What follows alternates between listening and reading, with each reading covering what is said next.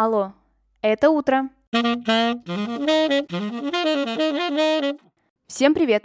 Меня зовут Ксения Родионова, и вы слушаете ежедневный утренний подкаст «Алло, это утро». С понедельника по пятницу я здесь рассказываю о дне в истории, прошлом, настоящем или будущем. Смысл подкаста очень прост. Новый день, новая история.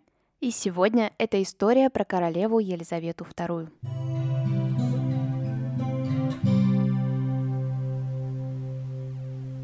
Сегодня свой 96-й день рождения отмечает королева Великобритании Елизавета II. Елизавета – монарх не только Великобритании, но и Австралии, Новой Зеландии, Ямайки, Канады и других стран. Взошла на престол Елизавета II после смерти своего отца Георга V в 1952 году. И нехитрыми математическими действиями можно вычислить, что у власти находится Елизавета уже аж 70 лет. Но ее коронация состоялась только спустя полтора года. И это была первая коронация, которая показана по телевидению. Масштабы этого события, конечно же, были огромными. Например, только одно платье королевы создавалось на протяжении 8 месяцев. Видеозапись с коронацией, конечно же, сохранилась, и ее вы можете посмотреть в моем телеграм-канале «Алло, это утром». Ссылка будет в описании. Мало кто будет спорить, что у Елизаветы отменный гардероб, но ответственна за него, конечно же, она не сама. Над образом королевы трудится целая команда. И давайте поговорим о некоторых интересных деталях. Как и в любой другой сфере жизни королевской особы, здесь на первый план выходят правила. Существует четыре запрета, то, чего никогда не наденет королева. Это глубокое декольте, шпильки, юбки выше колена и черный цвет в любые дни, кроме траура. Если появляется необходимость взять с собой зонт, то у Елизаветы он обязательно будет прозрачным, чтобы все видели ее лицо.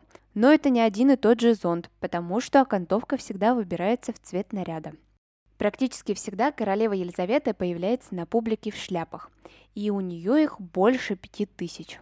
Елизавета большая поклонница собак, а если быть точнее, то породы корги, и из-за ее любви популярность этой породы выросла безумно.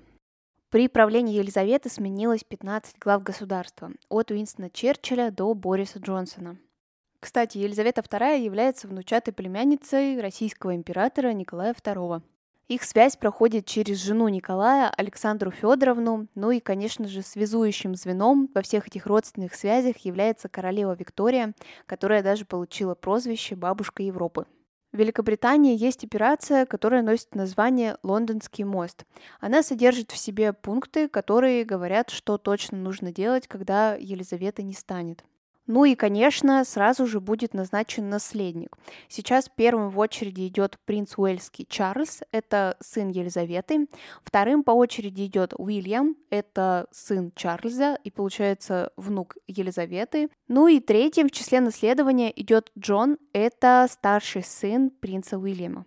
В 90-х годах 20 века в Великобритании рассуждали о том, необходима ли вообще королевская семья и зачем Великобритании монархия. Важным пунктом того, что не нужна была финансовая часть, а именно то, сколько денег выделяется на содержание королевской семьи.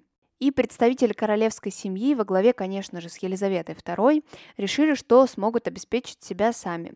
Начали продавать мерч и водить экскурсии. По итогу 70% британцев признают, что королевская власть и монархия необходимы Великобритании.